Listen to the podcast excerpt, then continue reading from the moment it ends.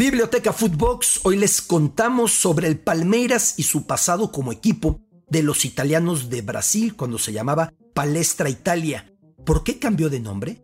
¿Cuál fue el destino del mayor crack italo-brasileño de la historia? ¿Jugó para Palmeiras Roberto Rivellino? ¿Por qué se dice que fue el primer campeón de un mundial de clubes mucho antes de que existiera siquiera la Copa Intercontinental? Todo eso hoy en Biblioteca Footbox. El fútbol también tiene cultura. En Inglaterra hay un equipo que nunca camina solo.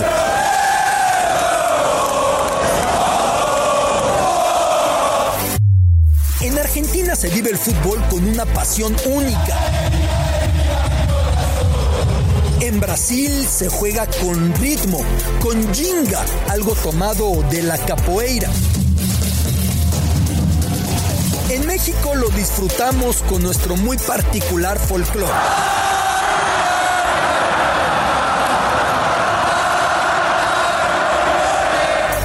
El fútbol es mucho más que un deporte y aquí te darás cuenta por qué. Biblioteca Footbox con Alberto Lati, un podcast exclusivo de Footbox. Biblioteca Footbox, soy su amigo Alberto Lati. En esta ocasión llenaremos las repisas de esta biblioteca, esas repisas de caoba, de ejemplares, de libros alusivos a Italia y Sudamérica, Sao Paulo, Brasil, el Club Palmeiras, el Palmeiras que es campeón de la Copa Libertadores, campeón de la Conmebol, campeón de Sudamérica y que como tal acudirá al Mundial de Clubes a realizarse en febrero en Emiratos Árabes Unidos Ahí se encontrará con el Chelsea inglés, que se consagrará en la UEFA Champions League. Ahí se encontrará también con el Monterrey mexicano, que se impusiera al América en la final de la Conca Champions. El Palmeiras, alguna vez llamado Palestra Italia.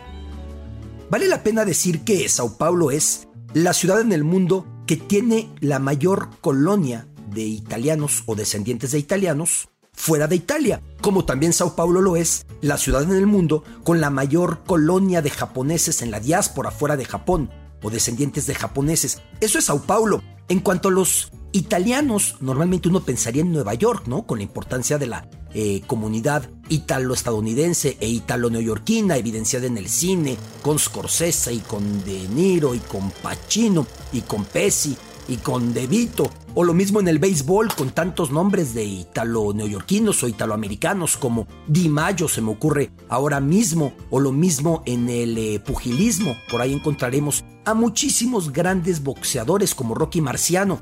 Sin embargo, la mayor colonia de italianos fuera de Italia o descendientes de italianos está en la inmensa Sao Paulo, en Brasil.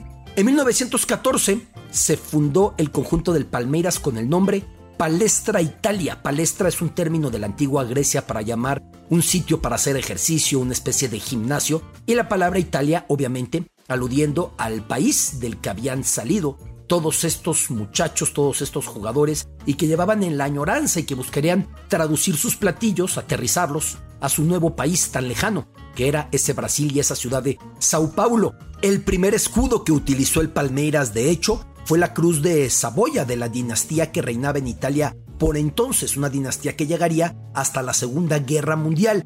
Esa cruz de Saboya, vale la pena decir, ya lo hemos dicho antes en esta biblioteca Footbox, que el actual uniforme de la selección italiana, en azul y no en verde, blanco y rojo como la bandera de este país, se debe precisamente a que es el color de esta dinastía de Saboya que diera a su vez la Cruz de Saboya como primer escudo que portaba sobre el corazón el conjunto del Palestra Italia, que luego iba a llamarse Palmeiras. Mencioné la Segunda Guerra Mundial, cuando cayó la dinastía Saboya y cuando cayó la Italia fascista, pero también en la Segunda Guerra Mundial se da el cambio de nombre para lo que iba a ser el club Palmeiras. Sucede que en 1942, cuando se declara la guerra desde Brasil a los países del eje, la Alemania nazi de Hitler, la Italia fascista de Mussolini, el Japón imperial y brutal de Hirohito, en ese momento que Brasil se alinea con Estados Unidos, con la URSS, con el Reino Unido, con Francia, en contra del eje, prohíbe Getulio Vargas, un presidente muy importante y muy polémico de este país,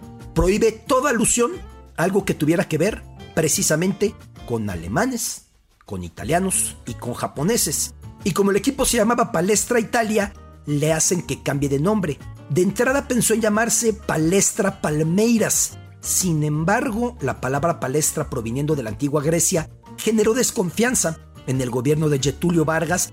Revolvían fácilmente, mezclaban fácilmente lo que pertenecía a la antigua Grecia o a la antigua Roma, así que dijeron nada de palestra y quedó como Palmeiras el equipo para siempre, aunque siempre reivindicando y siempre representando a todos los italianos de Brasil, a todos los descendientes de italianos de Brasil y no solamente a los que radicaban en Sao Paulo. Así se dio la historia. Cosas de la vida, extrañezas. El futbolista italo-brasileño, más destacado de todos los tiempos, tenía que haber jugado ahí. Me refiero al maravilloso e inolvidable Roberto Rivellino, nacido un par de años después de que el Palestra Italia cambiara su nombre por Palmeiras. El abuelo de Roberto Rivellino, Nicolino Rivellino, había atravesado el Océano Atlántico desde el pueblo italiano de Machiagodena y sus hijos vivían en Sao Paulo y destacaban jugando fútbol. Y así llevaron al jovencito, al jovencito Roberto Rivellino, a que se probara con el conjunto del Palmeiras. Fue tal su desilusión cuando no lo aceptaron que decidió irse al acérrimo rival. Por siempre hubo una polémica, porque en el Palmeiras dijeron que Roberto Rivellino no tuvo la paciencia para mostrar su calidad. A su vez, Roberto Rivellino siempre dijo que todo lo contrario, que lo maltrataron, que lo ningunearon, que no le dieron confianza, que lo hicieron sentir muy mal y que por eso se fue con el acérrimo rival. Pero es una de esas crisis históricas para el fútbol brasileño, una de esas paradojas, que el máximo crack ítalo-brasileño que haya existido y que difícilmente existirá otro de ese nivel, no haya jugado para el equipo de los italianos de Brasil, sino para el acérrimo rival, para el Corinthians. De hecho, alguna vez me confirmaba el gran Roberto Rivellino, y así lo coloco en mi libro 100 genios del balón, me contaba que ellos tenían un loro y que el oro, la palabra que repetía constantemente en la casa mientras Roberto Rivellino ensayaba sus poderosos remates con el balón, lo que repetía el oro era Palmeiras, Palmeiras, que entrabas a la casa y que el loro estaba repitiendo Palmeiras, Palmeiras. Tuvieron que reeducar al loro cuando Rivellino terminó destacando para el equipo del Corinthians y desde ahí como plataforma siendo una figura máxima en la historia del fútbol brasileño campeón del mundo en México 70, después iría también a los mundiales del, 74 en Alemania, 78 en Argentina, heredando el 10 de Pelé. La persona que se quedó el 10 en el dorsal en la selección verde amarela fue Rivelino, después de que Pelé se retirara de la selección pasada la Copa del Mundo de México. Pero más allá de eso, hay alusiones al duelo entre Palmeiras y Corinthians en la literatura brasileña tantísimo tiempo atrás como en 1927. El escritor Antonio de Alcántara Machado, uno de los principales exponentes del modernismo brasileño, dedicó una serie de cuentos al derby paulista entre Palmeiras y Corinthians, o por ser preciso por el año, entre Palestra Italia y Corinthians. El Palestra Italia de los italo-brasileños, el Corinthians de los brasileños de habla portuguesa, lusitana, llegados desde Portugal. Y dice el cuento de 1927. Alrededor del trapecio verde el anhelo de 20.000 personas, con ojos codiciosos, de nervios eléctricos, camisas verdes y pantalones cortos negros corrían, saltaban, chocaban, revoloteaban, caían, se retorcían, luchaban, bregaban, debido a la pelota de cuero que no paraba, no paraba ni por un minuto, ni por un segundo, que no paraba.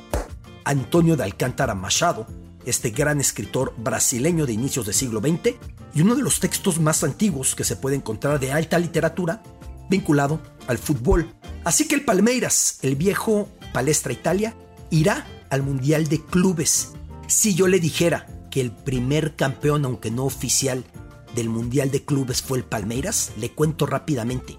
En 1951 se organizó un mundialito de equipos de clubes en Brasil Ahí estuvieron reunidos los campeones de seis ligas extranjeras como Italia, Francia y Uruguay, además de Vasco da Gama y Palmeiras, el Vasco campeón del torneo Carioca, o sea, de Río de Janeiro, y el Palmeiras, el vigente campeón del torneo Paulista, o sea, de la región de Sao Paulo.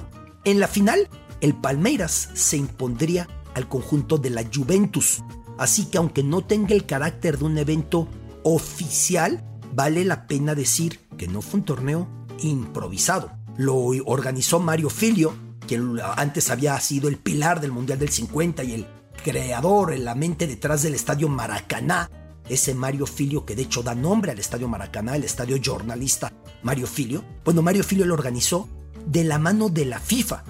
Ya al paso del tiempo la FIFA se deslindó de ese mundialito, pero el Palmeiras siempre clamará que ese título en el 51 representa la coronación en el primer mundialito de clubes de todos los tiempos. Ahora el Palmeiras regresará a esto. Se encontrará en Emiratos Árabes Unidos en el próximo mes de febrero en otro mundial de clubes, después de coronarse en la Libertadores. Biblioteca Footbox. Soy su amigo Alberto Lati. Esto es Biblioteca Footbox, un podcast con Alberto Lati, exclusivo de Footbox.